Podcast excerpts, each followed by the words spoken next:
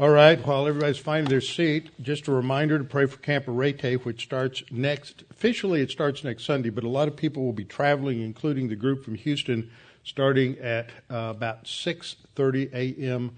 on Saturday morning. So pray for the safe travel. Also pray for spiritual readiness and preparedness for the people who will be there and for uh, the teachers during the week that uh, everything will go smoothly and uh, then also at the end of that week, when they come back on the they come back on the 21st, so the next Saturday is July 20th. We have our men's prayer breakfast at 7:30 a.m. and we always encourage men to bring your sons, your grandsons, so that they can uh, be around adult men who are focused on the Word and talking about about Scripture. Then Vacation Bible School starts in two weeks, so we have a very busy schedule coming up. And please be in prayer for that. Be in prayer for that. We need some leaders, we need children, and we need people to register. And then the more information is up on the website, Miss Miss Barb, on the Israel trip. Is that up there? Okay. Israel trip, the combined trip information is up on the website. The breakdown of the two individual tours, Greece and Israel, will be up within a day or two. So that is out there. So encouraging people uh, to go ahead and check out that information and sign up. So that's it for the announcements.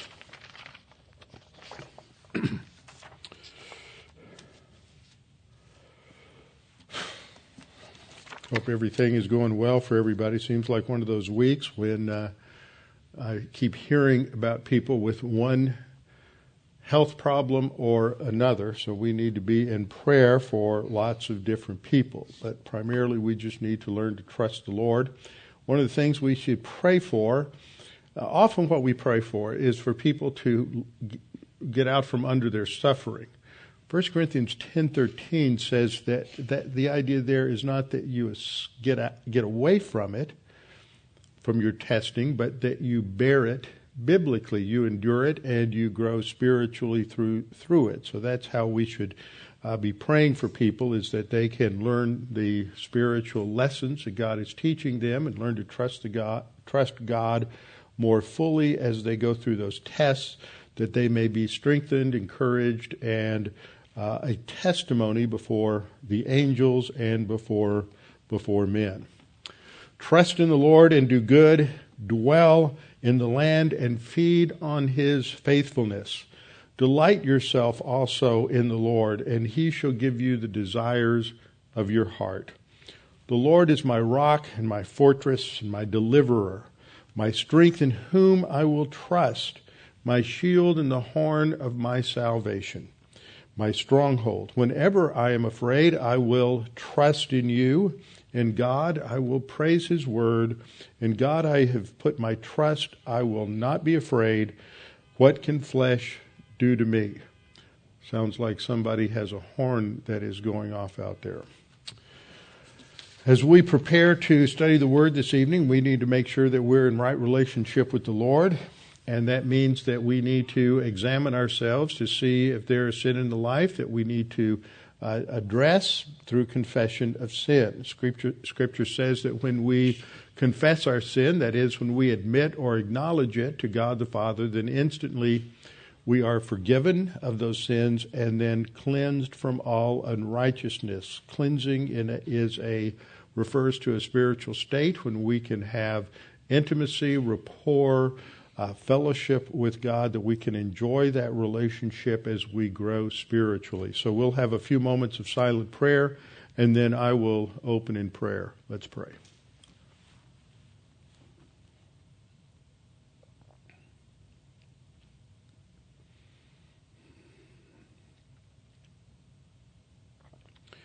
Father, we rejoice that we can know you, that we can develop a relationship with you based upon your word. And it is through your word that we, we learn about you. It is through your word that we are strengthened spiritually. It is through your word that we are enlightened to reality, that we are enlightened about you, and that as the light of your word shines in our souls, then we are able to uh, see the errors of our thinking, the errors of our ways, and that we can then be transformed by the renewing of our mind so that you can use that to conform us to the image of Christ.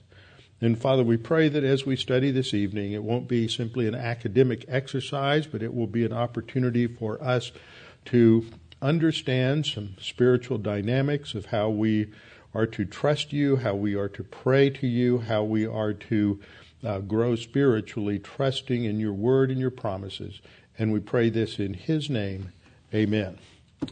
Open your Bibles with me to Psalm 89. Psalm 89. And as we go forward, I'll remind you that one of the things that we have seen is that this is a very lengthy psalm. It's 52 verses.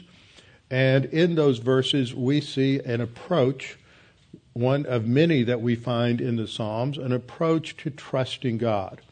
It is based on a promise. The promise is the Davidic covenant, which we have studied in its context in 2 Samuel chapter 7.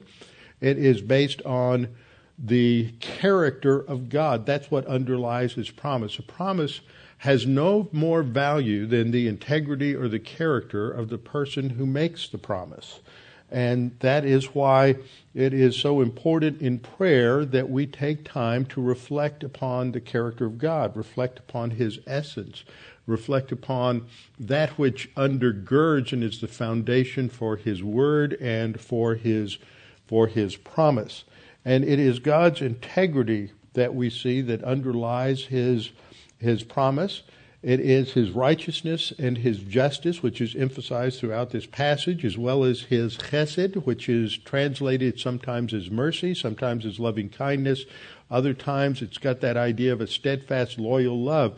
And whenever we read that word in the scripture, and I understand that that's what it lies lies behind this. Whenever you read through the Psalms, when you run across words like mercy, you run across words like loving kindness, unless if you don't have a way to look it up and determine what the Hebrew is, it's more than li- likely chesed, and it refers to God's loyalty when we are not loyal. It refers to God's faithfulness to His promises, faithfulness to His word, faithfulness to His covenant. And so that word, it, faithful, is also used in parallelism. For example, when we look at the first verse, the psalmist writes, I will sing. That is an exercise of his vocal cords with his mouth. I will sing of the mercies, that's Hesed, the mercies of the Lord forever. And then the second stanza is a parallel, it's synonymous parallelism with my mouth. See, with my mouth is uh, parallel to I will sing. Uh, will I make known? So, with my mouth, will I make known is all parallel to singing. Your faithfulness, that's parallel to Hesed, God's loyal love, uh, to all generations, literally from generation to generation. It's an idiom for uh, to all generations, that's accurately translated. And so, this is the emphasis here that, that, that sets the tone for this entire psalm, that the emphasis is on God's faithfulness. And so that when we pray, when we come before the Lord in prayer, that is our orientation. That's the point of contact with God is his word and his loyalty to his word when we confess sin. We admit or acknowledge our sin to him on the basis of what he has said in his word. We know what 1 John 1 9 says, but that's only one of many passages that talk about cleansing. Uh, cleansing is the key idea there. Often there are people say, oh, we don't need to confess. And they emphasize the word confess. But that's not the key word there. The key word is con- uh, cleansing.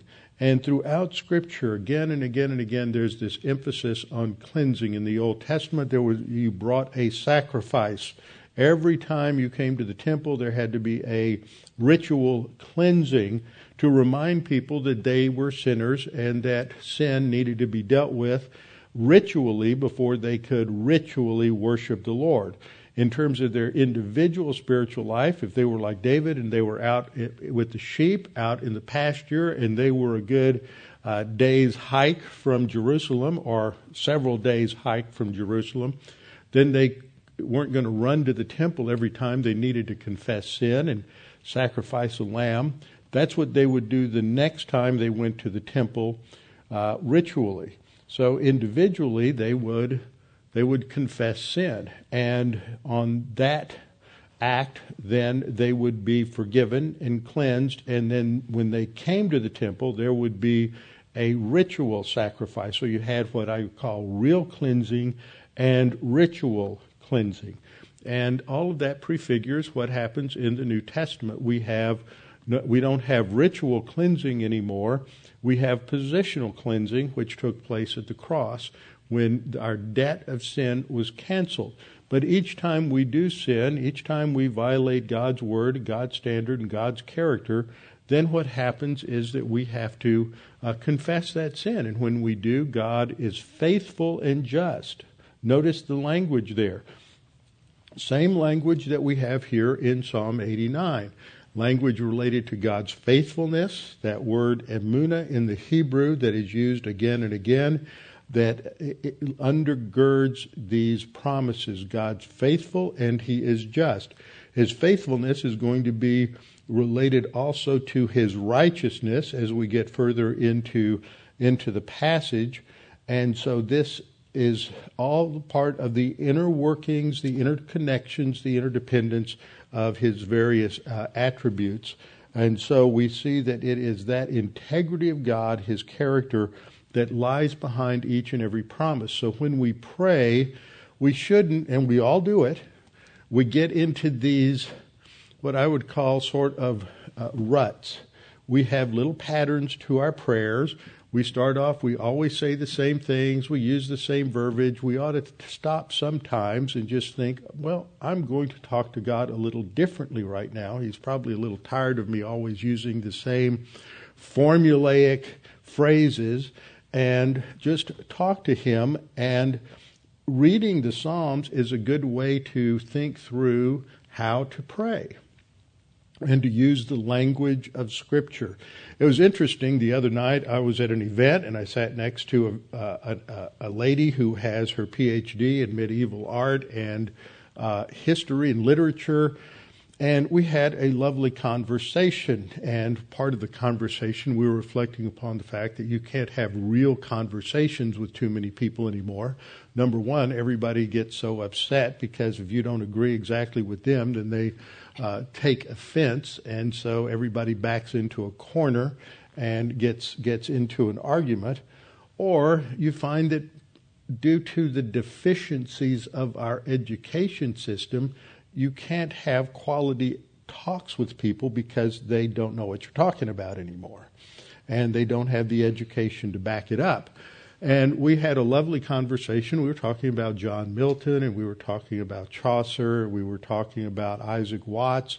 And we got to talking about music and hymns. And as we did that, it led to the language of the King James Version. And I asked her, I said, Well, are you familiar with uh, Sir Lancelot Andrewes. And she said, Oh, wasn't he marvelous? And so we had a whole conversation on Sir Lancelot Andrewes. And see, because of what you've learned, in the last couple of years as we studied worship and talked about Sir Lancelot Andrewes, see, you would have the basis for a conversation. You would know at least who was being discussed. And a lot of people have no idea who he was. He was the chief translator of the King James Bible. He was a, uh, a polyglot. He was uh, his he mastered five or six languages before he was 10 years old, including biblical Hebrew and Greek and Latin, as well as uh, two or three languages that were spoken in Europe at that particular time. And he was just a genius in languages, and God used that. But he lived at a time when you didn't have the distractions we have today, the distractions of of uh, Facebook and, and social media, the distractions of email and the internet, and looking at your cell phone every five to ten seconds to see if somebody has uh, responded to something that you that you said, and are watching TV or movies or Netflix or whatever it may be. We have so many things that distract us, and all they had was the Bible, and they would read the Bible and you think about the great words and these tremendous hymns that we sing that were written by the Wesleys, written by Isaac Watts. uh, written by many of the other writers of these hymns, and you realize there's a richness in their soul that we don't see too much of today. And that is because we live in a very, very superficial time. We have a superficial education and think that we're brilliant because we have a math, we have a bachelor's or master's degree, and then we see, get one of those emails. You've gotten them and it has an eighth grade test from some school district in Kansas in the 1870s, and you can't answer the first five questions, so you give up because we don't have that kind of education. You go back and you read some of the things that are written in the 19th century uh, by you, you read some of the things written by the founding fathers, and they didn't have more than some of them didn't have more than an eighth or ninth grade education. But on the basis of that eighth or ninth grade education, they were able to write things and do things and say things in such a way that that we can't even come close to duplicating. They were truly educated, but they spent time to really meditate on what they learned, and this really applies to Scripture. So we had a lovely conversation talking about that. But when we take the time to let the Word of God really saturate our souls, then what happens is this then eventually works itself out. When we pray, we come up with this phrase from Psalm, this Psalm, or that phrase from Scripture, and we cobble those things together to relate to the prayer requests that we have. And if you read through the Psalms a lot, then that's going to impact the way you think. And it's fascinating to read phrases that occur over and over again in the Psalms in slightly different ways, in slightly different contexts, but they but they challenge us and that enriches our our spiritual life. And so we need to really be uh, students of the Word. And I believe David was that way. Don't, we don't know exactly what he had, what other believers at that time had in terms of the written word. We know that they had the Torah.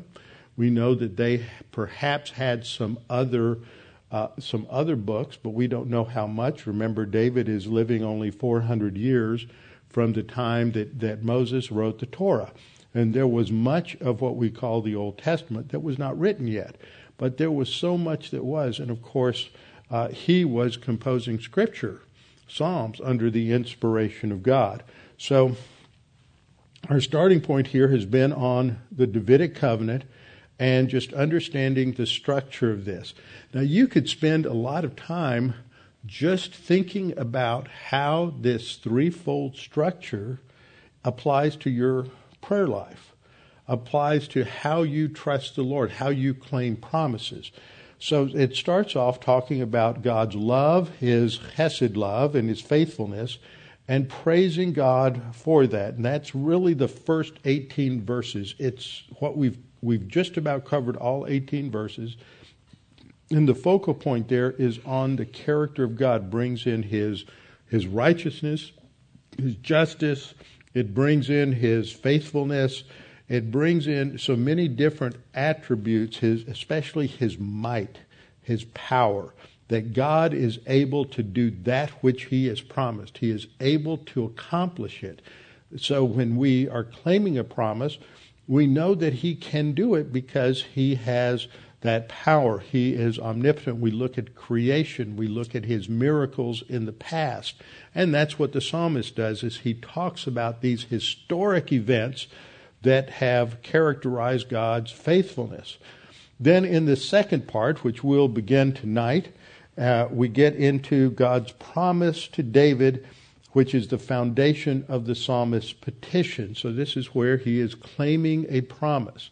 And we'll learn more in this section about the Davidic promise than just simply reading the covenant itself. There's more that relates to God's, uh, God's activity and promise. And then at the end, in the last uh, 15 verses or so, there is a petition. He expresses his desire to God to remain faithful to the promises to David in the midst of what appears to be a national crisis. Now, I know we don't know too much about having a national crisis. Everything's just going along so well here, but perhaps we can learn something from this that affects how we pray. Now, it's a different dispensation, and uh, we don't have a president that or anything like this that is a descendant of David or has a promise to his right to the uh, uh, executive office. We don't have anything like that. We just have uh, the promise of God in many different areas for for stability. So we can go to those things and focus on the character of God. So that's the threefold breakdown. Now, I work, was working through this text today, and I began to see some some connections that weren't there, and so I'm modifying how I'm breaking this down. So in this section, talking about the uh, chesed and the emuna, the love and the faithfulness of God.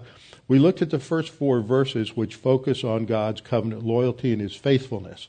Again and again, that is repeated. These words are used in parallelism. And he, the, the writer is uh, reflecting on the fact that God has made a covenant. So he's introducing this idea in verse 3. God is speaking, I have made a covenant with my choice one uh, not my chosen. We'll get into that a little later on because we come into the same word when we get down to down into our passage. I've made a covenant with my choice one. I have sworn to my servant David. I have sworn is parallel to I have made a covenant. And that, just a reminder, it is the swearing of an oath that initiates or is the ground of a covenant, not a sacrifice. Okay, that will come into play as we think about when at some future time studying the new covenant. That when Jesus talks about the new covenant of his blood, the sacrifice, it's not the sacrifice that starts the covenant. It is the swearing of an oath that initiates the covenant. The sacrifice may be the sacrifice for the covenant, but is not the sacrifice that begins the covenant. And so that really uh, uh, really is important for understanding whether or not we're in any form of the kingdom. The kingdom comes because of covenant fulfillment. But if the covenant didn't begin with the sacrifice of Christ on the cross, if it doesn't begin until God swears an oath to Israel in the tribulation period, then we don't have the initiation of the kingdom until Jesus returns the second time the sacrifice of Christ on the cross doesn't start the kingdom. We're not in an already not yet form of the kingdom. The kingdom is future and we're not there yet. So those are just some little tidbits we pulled out of that. In Psalm 89, 5 through 18, there's a focus on God's character all the way through here. It just resonates with, with his, an emphasis on his power, emphasis on uh, his power is exhibited in his creation, his power over the angels, and there's a whole section there from five through down through uh, ten that show the role of angels and the background of human history and the fulfillment of the Davidic covenant. Then, starting in verse 11, there's an emphasis on the sovereignty, the power of God to rule over his, his creation. So as we go through this section, there's the praise of God for his creation, for his uh, faithfulness, and there it's parallel to wonders. In verses 6 through 8, he's prayed for his unique and awesome attributes. And then in the third section, 9 through 13, the Lord is praised for his omnipotence and his sovereign rule over creation. Then we get to this fourth division. And I highlighted this because this is where I saw some differences and uh, modified the outline just, just a little bit. There is a significant shift that takes place here. Uh, the Lord is the source of joy and happiness for those who walk with him and glory in his righteousness and strength. And that's verses 14 through 18. Now, I'm going to get into this in a little more detail when we get into the review. But I want you to notice in verse 14, there's a shift from his omnipotence. And now we're talking about righteousness and justice as the foundation of his throne.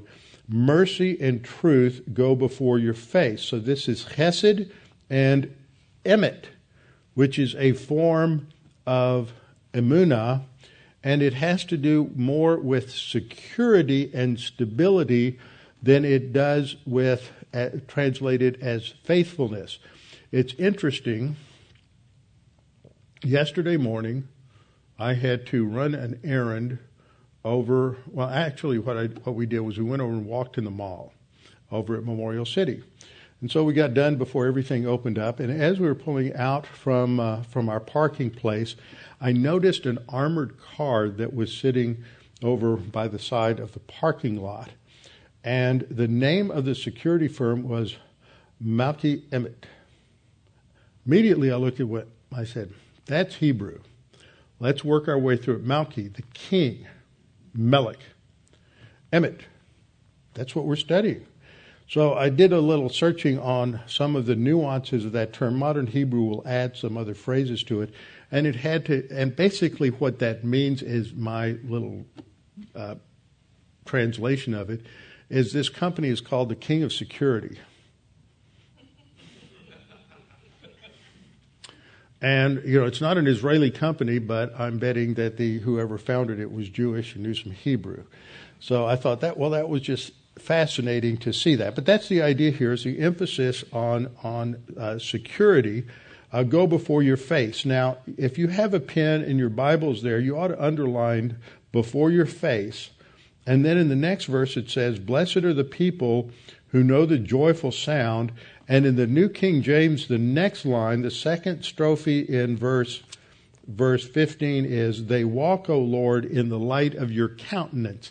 Now, once again, that always, I always have a little pet peeve here because the word here is exactly the same word, same form, identical to the, what is translated as faith, face at the end of verse 14.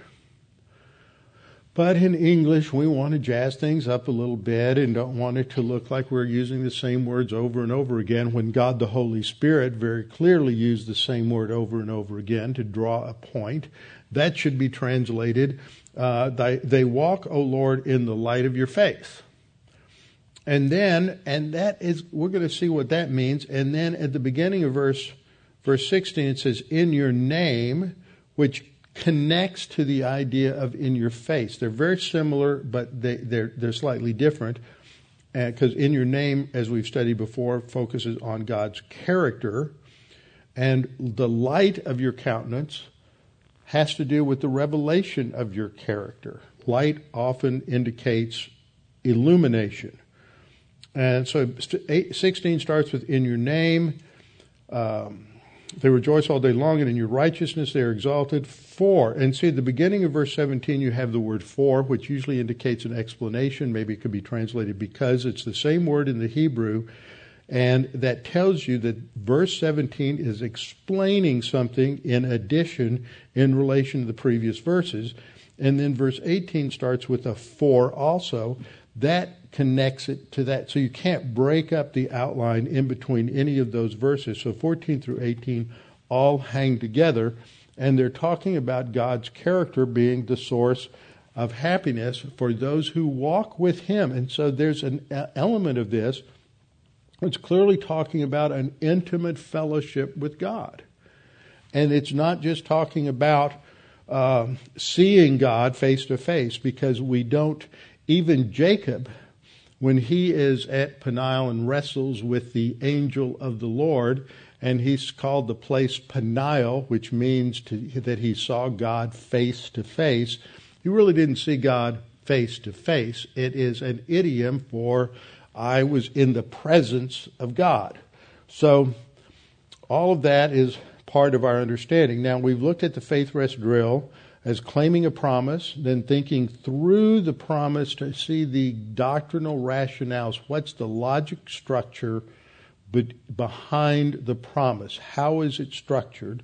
And we come to understand those rationales, and this is a rationale that is related to the essence of God thinking through God's essence and applying it, it to with prom- in relation to promises to a situation, and then coming to conclusions. That's part of what happens at the end when he's making his petition. Now, another aspect of this is that it gives us a foundation for prayer. It starts with praise for who God is. When we pray, we need to take time praising God. And when I have set up an acronym for the different parts of prayer, I refer to it as CAT C for uh, confession, A for adoration. At, this is adoration. We're focusing on who God is, just taking the time to reflect upon the attributes of God and how they relate to our circumstances. If it's a prayer of thanksgiving, a prayer of praise, then how do those attributes, how did they come into play during the answer to prayer? If we are petitioning God to intervene in a set of circumstances in a person's life and something like that, then we are looking at God's character in terms of his ability to resolve the problem and resolve the situation. So we praise God for who He is and to think through that. And one of the exercises you can do when you're reading through your Bible and you're reading through the Psalms is to make notes. Have a have a notebook. I've never been one big on journaling, but I usually just jot down notes in the margins of my Bible.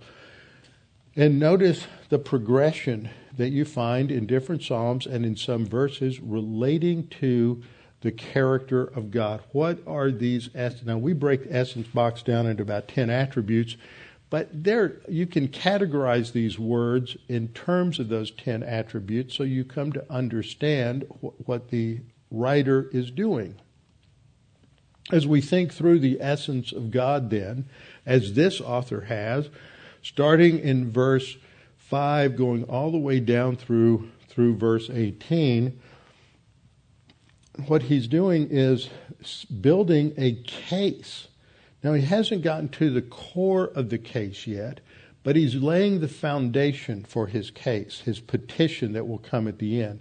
The first part of the case that he's laying down is God's character that God's faithful. He's faithful to his word. He's faithful to his promise. He's able to fulfill it. He has the power, the omnipotence, the might uh, to do this. He has done this in different ways.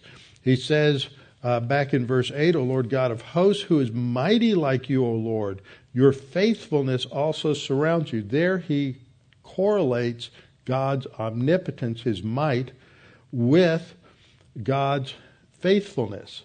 Those are tied together, whereas in the first verse he connected mercies uh, with with faithfulness, and he gives examples that God of, of God intervening in events and bringing about a victory. So, as we think through the essence of God, then we can mentally relate that or those attributes to the promise that we are claiming. And then, in the third step, from that foundation, then we frame our request or our petition, which is what happens in the last part of the psalm from uh, verse 38 down through verse verse 52. So that takes us through in a special way. Now let's look back at the text. I want to go back a couple of verses. The north and the south, you have created them. Tavor and Hermon rejoice in your name. Now, it's important to notice here that you have a, a parallel, there's always parallelism in, in the language. The, what usually happens is you have a statement, and this is more emblematic parallelism. It's not totally, uh, uh, totally uh, synonymous. Some, pe- some writers will call it a synthetic parallelism. I think they're pretty close. What you have is a statement, the north and the south, and then it says, You've created them. Bara is the word there translated create.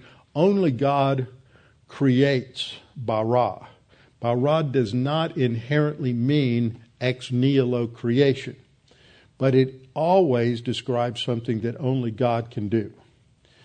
So the north and the south, you've created them, and then Tavor and Hermon rejoice in your name. Now, rejoice in your name is not parallel to have created them but it expands on the idea. So if north and south is A, then you have A, and then the second statement is B. The third statement is A prime. It is parallel to north and south. And then rejoice in your name is the conclusion. It's C. Okay, so that's how it's how it's structured. And the point of it is to drive us from God's creation to the joy that it ha- it produces and rejoicing over God's creation and its significance. Now, one of the reasons I say the north and south and Tabor and Hermon are parallel to each other is when you look at Galilee. Here's a map of the north of Italy and Galilee. I mean, the north of Israel and Galilee. And if you are in Galilee, Tabor is roughly in the south, and, and Mount Hermon is in the north. And so everything in between, it's it's talk. It gives the boundaries south and north, and everything in between has been created by God. This is the land God has created for Israel. And so we are to rejoice in it. Now, this land is land that God promised to Abraham, Isaac, and Jacob. This land is the land that the David and the Davidic king will rule over. So we can rejoice over God's provision of this land for us. And I pointed out uh, last time that we have Mount uh, Tabor, and I have a picture here. It's an odd shaped mountain. You can always uh, find it, and you can always um, you can always uh, picture it whenever you're on in the Esdraelon Valley. It's just this funny looking little bump out there, and it's it's some writers will talk about the fact that these are the most significant mountains, obviously written by somebody who has has never actually uh, actually been there. Um, Mount Tabor actually isn't isn't that high. It's it's relatively short. It's only about 1,700 feet above sea level, whereas Her- Hermon is like nine 9,000 feet above sea level. And you can see the difference as we see the snow capped peaks over here of, of uh, Mount Hermon but it's their geographical reference. They bound the northern part of the promised land. So those are the parallels. And it's just a reminder of the essence of God, taking us through his, his attributes and his power to, to create this land and his power to give this land to the Davidic king. Now, the other thing I want to point out here is as we transition then into the uh, especially verse 14, we see the emphasis on his righteousness and his justice and his love and his truth. Truth is uh, his veracity. So we see those elements emphasized. But we also see his omnipotence emphasized in uh, Psalm 89:13. Whenever we have phrases like arm and hand related to God, that's an anthropomorphism related to the power of God. Nothing is more powerful than God. And that brought us down to verse 14 righteousness and justice are the foundation of your throne. And the idea there is that which undergirds and gives stability to God's rule. Throne is a figure of speech standing for God's rule, just as we might talk about some announcement that came from the White House today. The White House stands for the administration of the executive branch of the country, the administration of the president. So when we read uh, read this about the throne, that's talking about the administration of God's rule, His sovereignty over His creation. So righteousness and justice. Now we have to understand these terms. I was really amazed as I was studying through this and looking at how different translations handled the second line, uh, the before your face line, how many translations retranslated tzedek? Instead of righteousness, there was a wide range of what I thought were some some inappropriate words that were used. Tzedek is a primary key word throughout the Old Testament referring to God's righteousness. And to add some of the phrases that were seen in some of the uh, uh, parallel texts was uh, I, th- I thought was just inappropriate. For example, the NET Bible in Psalm 89:14 translates it equity. That sounds a little too social justicey for me. Equity doesn't have anything to do with equity. Righteousness is the standard of God's character. It is, it is that by which all things are evaluated. It is that which is right, that which is absolute. So it's the standard of God's character. And the Hebrew word for justice is mishpat, which is the application of that standard to the situations of life, the situations that occur under God's rule. So the foundation of his throne, that which gives it stability, are his righteousness, his standards, and the application of those standards to what he rules. And then in the second line it says, uh, mercy and truth. Mercy is chesed, his lo- faithful, loyal love, and truth is emet, uh, go before your face. So this, what does it mean, go before your face? Now, last time I said this is what goes forth from the throne. But I want to refine that just a little bit. Uh, on this slide, uh, it's a little smaller, but I wanted to get all five of these verses on this slide. I highlighted some, changed the color so that you would see some of the uh, parallelism that's here. The term righteousness, tzedek, is used in verse 14, and it's used again in verse 16. In verse 14, you have the word paneh, which is the word for face. When Jacob was at um, at Bethel, near Bethel, not Bethel, when he was on across the Jordan in the Transjordan, and he's he's sleeping, and he has the uh, and the theophany of the angel of the Lord comes, and he wrestles with the angel of the Lord, and the angel of the Lord slaps him on the hip, hip and so he has a limp after that uh, he names the place Peniel, Pen, Penne is for the word for face. So what he's meaning is he saw the face of God there, the presence of God. Uh, this word, this imagery of face, is an imagery of the presence of God usually. So. Um, what this is talking about in verse 14 righteousness and justice are the foundation that's the stability that secures the bedrock of the of God's rule. And then mercy and truth go before your face. Mercy and truth characterize your presence.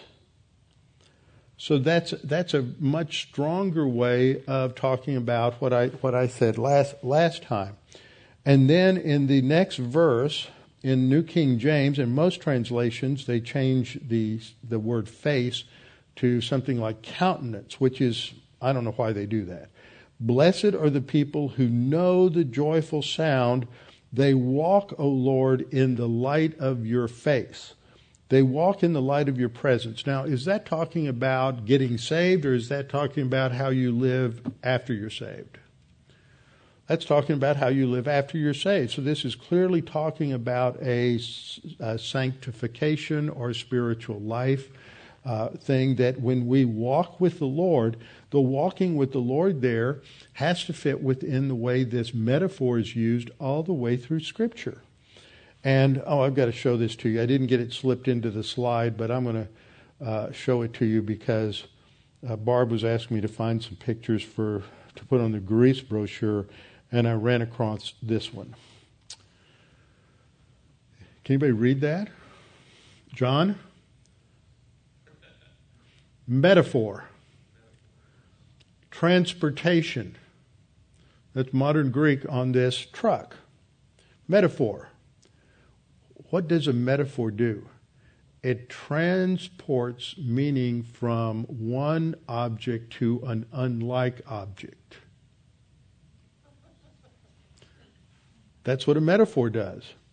And so the spiritual life is pictured through this metaphor of of there we go through this metaphor of walking. Walking we take each day step by step. If you try to take two steps at the same time you're going to trip and fall down. You take your step and it's just talking about the progression of life. And so whenever we read the word walking in scripture It is a metaphor for the spiritual life that we go through it step by step. And so we look at the first verse righteousness and justice are the foundation of your rule. Let's, their throne is put for rule, so that's another form of, of, uh, of a figure of speech, word substitution, a metonymy of the, uh, would be the metonymy for the source, for the action. For the foundation of your throne, mercy and truth go before your face. So because God rules on the basis of his righteousness, justice, loyal love, and truth, the people who are walking with him are blessed. Now, this is an interesting word. It's the word ashrei, which has the idea of, of more of happiness than, than blessing per se, which is the Hebrew word bracha. Okay, so it's not bracha here. It is ashrei, which has the idea more of, of experiencing the blessing of God, so that brings joy into the life. Blessed are the people who know the joyful sound. What's the joyful sound? Well, sometimes this word is used for the blast of the trumpet to warn of the attack of enemies. It's the blast of the trumpet used to give uh, bugle calls in the middle of a battle so that the troops know what to do. But it's also used positively to relate to the blast of the trumpet, calling the people to worship on the feast days. And what do they do? They begin by singing psalms as they are ascending the Temple Mount. And there's a number of psalms that are called ascent psalms. These were the psalms that were sung by the by the worshipers as they're coming to the temple to worship God. So the people who know the joyful sound, these are people who have a intimate have an intimate relationship with God. They're going to the temple they're going through the rituals, they're applying the law, and they hear the sound of the trumpet and they realize that all of this is due to God's blessing on Israel, his pro- promises that they're unmerited and that they are given to them. And so they are blessed. They walk, they are living out the spiritual life in the Old Testament in the light of God's face. We could rephrase this just a little bit. Light always speaks, well, it speaks of two things in Scripture. God is light. It has the idea, on the one hand, of purity. In Him, there is no darkness at all. Okay, it mentions moral purity, but it also frequently used of, of illumination. We walk in the light of God's Word. And so the idea here is the light of God's face is His presence we don't ever see the presence of God. Even Moses didn't truly see God face to face. But it's an idiom for ha- the presence of God. Where do we find the presence of God? We find the presence of God in His Word. When we study His Word, then we learn about who God is, what He has done for us, what He's providing for us, and what His promises are for us. And so when we walk in the light of your face, we're walking in the illumination of your character, your person, who you are, your presence. And then that makes a natural progression to verse 16 in your name. And we've seen that that phrase often refers to character, of who a person is in his essence. So, in your essence, they rejoice all the day long. We rejoice in God's character, His righteousness, His justice, His mercy, and His truth. They rejoice all day long. And in your righteousness, which is a more precise way of talking about it, the, the aspect of character they're talking about. In your righteousness, they are exalted. Now, when we look often in the parallelism that you have, the first line is a little more general, the second line a little more specific. So the second line, it's not just in your essence, it's specifically they're talking about God's righteousness. That's the foundation of his throne. They are exalted, so they have joy there. And then he's going to explain it in verses 17 and 18 with the beginning of the Hebrew preposition is just a, a key. It's a letter K, K-I, and it means uh, to give an explanation. It's the idea of cause. Uh, it's comparable to the Greek word gar in the New Testament. It's explaining why something has been said, Why do they exalt in God's righteousness? Why do they rejoice in the essence of God? Because God is the glory of their strength. Once again, we're bringing in the idea of omnipotence. It's not their power, it's God's power that, that they're glorying in. That's what they want to boast about, is what God has done for them, not what they've done for themselves. And that what God's provision of his strength is his favor, his goodness, his unmerited uh, favor. Favor in your mer- in your favor, our horn is exalted. So the idea here, let's break out the parallelism. Glorying in something is exalting in it. So those two words are parallel. Uh, they, they're, for you are the glory of their strength. That's parallel to horn. The horn of an animal was used to depict their, their strength or their power. And so both stanzas in verse 17 are talking about the fact that it is God who is the source of their power and their strength. That's the one in whom they are exalting. And he, he freely gives it to them as part of his favor. That is often used, a word that is often used in relation to God's uh, blessing in those kinds of contexts. And then the second reason that he states is in verse 18 for, secondly, because our shield belongs to the Lord and our King to the Holy One of Israel. And again, we have synonymous parallelism that helps us understand the passage. Our, our shield belongs to the Lord. Actually, I have a better slide for this. Come on. Whoop. Am I there? Yeah. Okay. 16, 17. Here we go. Our shield belongs to the Lord, and our King to the Holy One of Israel. Now, the word for Holy One here, and the reason I point this out is because you're going to see holy show up again in verse 19, but there uh, it is uh, Hasid. It's related to Chesed. Hasid, we talk about the Hasidim today, the Hasidic Jews, talking about the pious or the righteous or the morally pure. That, that's the idea of Hesed. So it's translated as holy in the New King James Version in verse um, verse 19, then you spoke in a vision to your Holy One. But that's a totally different word. It's not kadosh here, which is talking about God as the Holy God, the one who is set apart, unique, distinct, as the Creator God of the universe. So it's we read it as for our shield, our magen, belongs to Yahweh and our king to the Holy One of Israel. Now you lose, because of the way they structured this in the English, you lose the, the parallelism that's really there in the, in the Hebrew. And that's why I put this down here at the bottom. For to the Lord belongs, there's not a word for belong there, that's left out, it's, an, it's implied. For to the Lord is our shield, or belongs our shield. So Yahweh is our shield. He's the one who protects us, He's the one who defends us.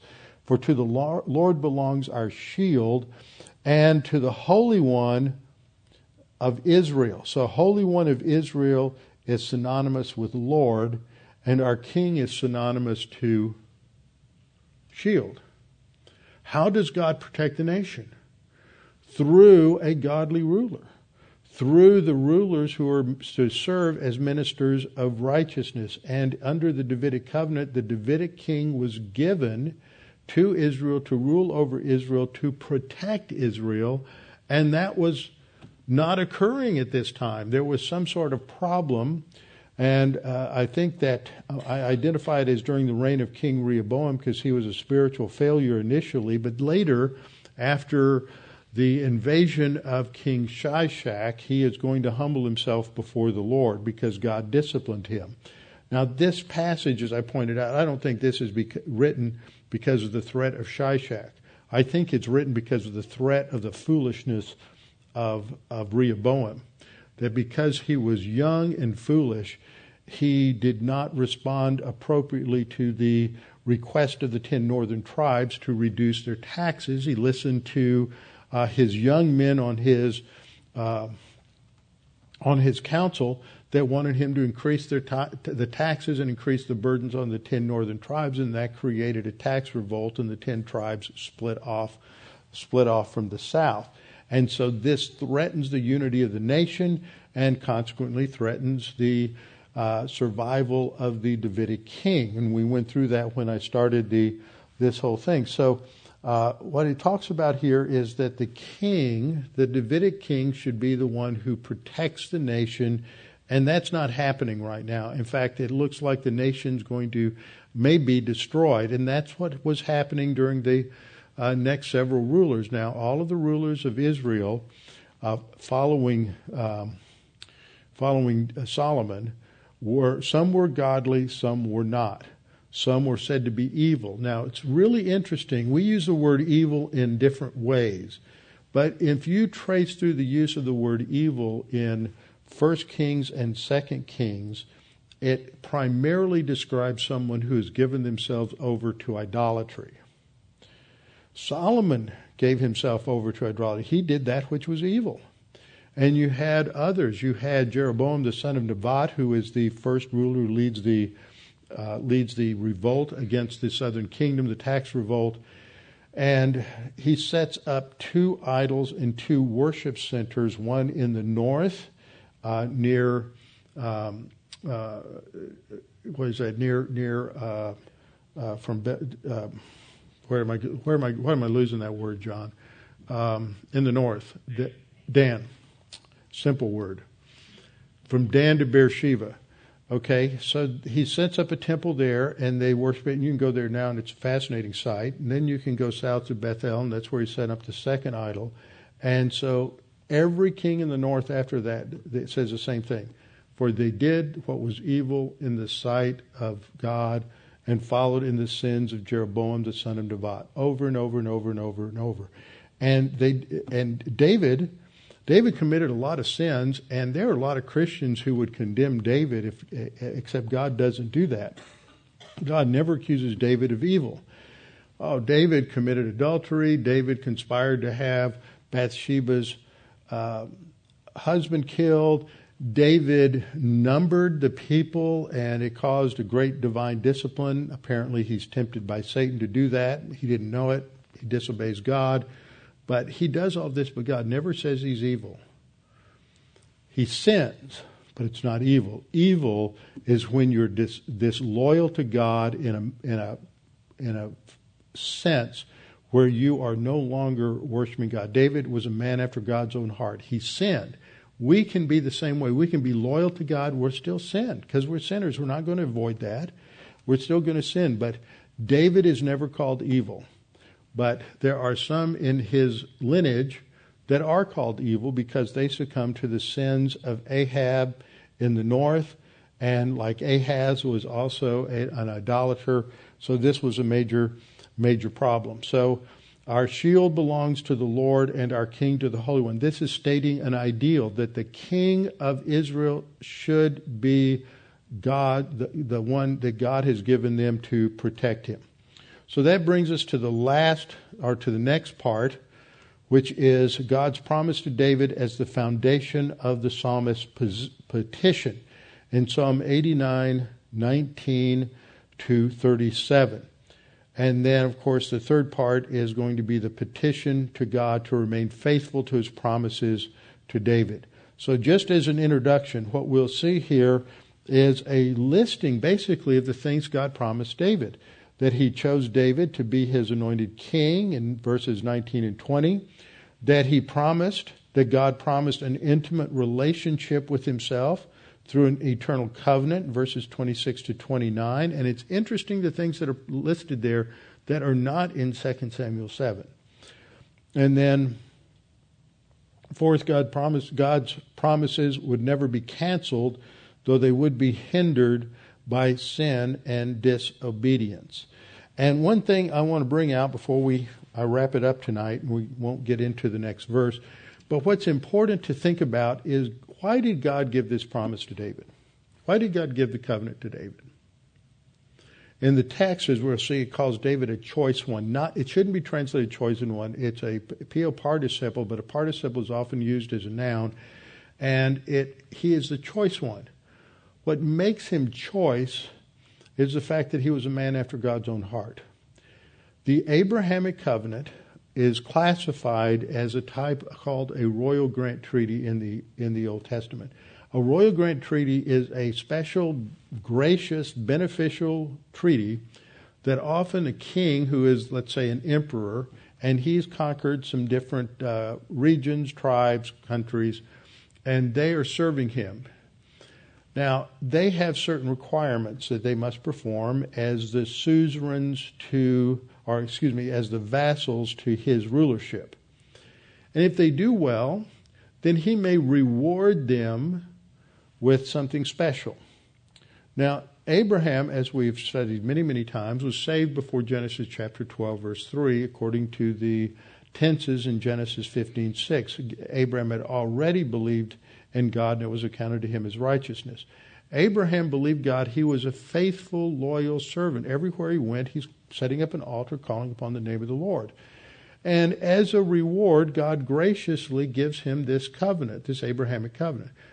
It is an aspect of grace. The same thing is true with David. David has been faithful to God, and at near the end of his reign, God gives him a covenant. We know it's a royal grant covenant because the royal grant treaty of, De- of Abraham promised three things. What were they? You need to say this in your sleep land, seed, and blessing, right? The seed refers to David. It's going to be expanded in the Davidic covenant. So if the Abrahamic covenant is a royal grant covenant, then the Davidic covenant has to be a royal grant covenant. It's not a suzerain vassal covenant like the Mosaic law. So it's a, it is a reward for God, for David's faithful service and for his loyalty, which tells us that, as I've taught in Ephesians when we were going through the idea of election, that this idea of, of choice has to do with selecting those who are meet a qualification. We went to Matthew chapter 20 and we looked at those invited to the wedding feast. At the end of that uh, parable, Jesus says this phrase you hear everybody quote as mistranslated, many are called but few are chosen. But nobody in the whole thing, nobody in the parable is no, nobody chooses the people who are coming to the banquet. The people who are coming to the banquet choose to go to the banquet. The invitation goes out to all, and there are many who just throw it away and they don't want to go. The, that, then there's some who go, and there's one who shows up and he's got the wrong clothes on. The others are choice because they have the right clothes on. Choice means they have a quality about them that brings them, uh, makes them qualified to be at the banquet. As I've been reading through the Old Testament, I need to go through and make a list of all of these. There's so many places where you have this word translated as chosen related to, like, for example, David's mighty men were chosen. And that word is often used to refer to unconditional election. But they're choice men. David didn't just go, I'm going to take you, but not you, and I'm going to take you, but not you, I'm going to take you, you, and you, but not you. He didn't do that. They had to be qualified to be in his elite corps. And what's the qualification when we transfer that to the spiritual element? When we transfer to the spiritual element, that qualification is possessing the righteousness of Christ. And we don't earn it or deserve it. it God gives it to us when we trust in Christ as Savior. In John 3:18 we're told that that he who does not believe in the name of the Son of God is condemned already. Why? Because he has not believed in the name of the Son of God. He doesn't have righteousness. But when we trust in Christ, we have his righteousness that qualifies us. That makes us choice. It's not an act where God is choosing who will be saved and who will not be saved. When, this is applied in the Old Testament, that act of, of choosing is based on a qualification. David, Abraham, this choice comes from the fact that they're qualified in that they've believed in, in the gospel, they've been given righteousness, and they've served God faithfully. It's not a choice for salvation, it is a choice for service in a special way. We'll come back and begin with verse 19 next week. Father, thank you for this opportunity to study these things and to uh, come to a greater appreciation of your character and the importance of that walk with you, walking in the light of your countenance, walking in the light of your word, as we've heard many, many times in Scripture, and your countenance is just a, a figure of speech to relate to the way you have revealed yourself to us and that personal face to face relationship we can have with you through your word. Father, we pray that you would help us to understand these things and that we might be uh, driven to be in your word more and to let your word transform our lives. And we pray this in Christ's name. Amen.